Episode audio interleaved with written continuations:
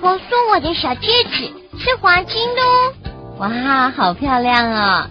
为什么外婆要送你一个小戒指呢？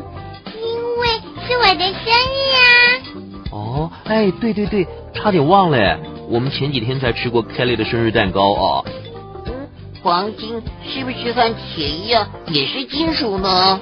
是啊，从很早开始啊，金属就在人类文明的发展过程中占着很重要的位置。现在冶金和金属加工业仍然是重要的产业哦。什么是金属啊？金属是一种元素，它在建筑工程、运输和制造业方面为我们提供了坚固耐用的材料。嗯，为什么金属加工业会占重要的地位呢？因为金属的用途非常广泛，而且它比较容易成型。不管是冷的、热的，还是熔融的金属，都可以打造成不同的形状。我们可以把金属放在砧板上敲打，把它们压成板材，或是拉成管和线，还可以对它们进行铸造和锻造呢。嗯，什么是铸造？什么是锻造？哦。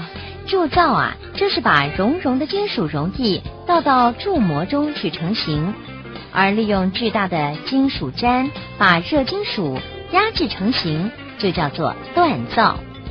大部分的金属都很坚硬紧密，它们的导热导电性能都很好，在室温的条件下，它们是固体。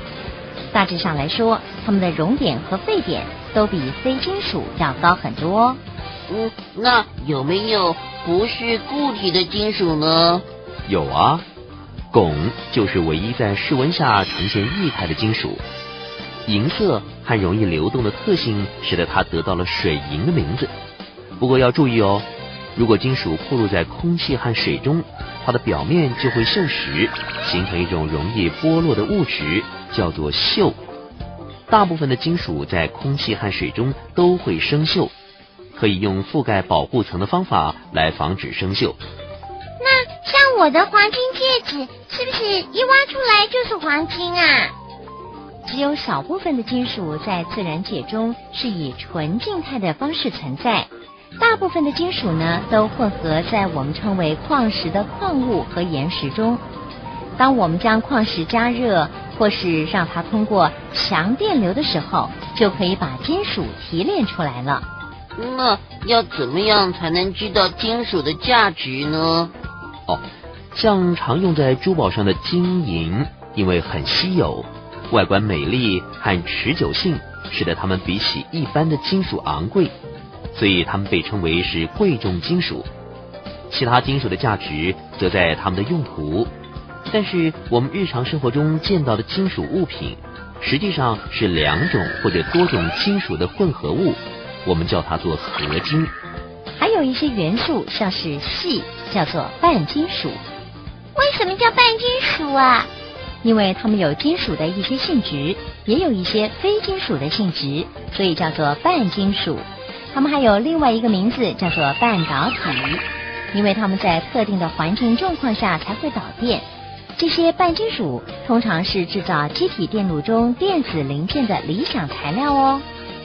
所以我的黄金戒指就是贵重金属喽，我要好好的保护它。嗯，女生就是这样，我就不觉得黄金那么好看呢。哼，男生才不懂呢。哼哼。哈哈哈哈哈。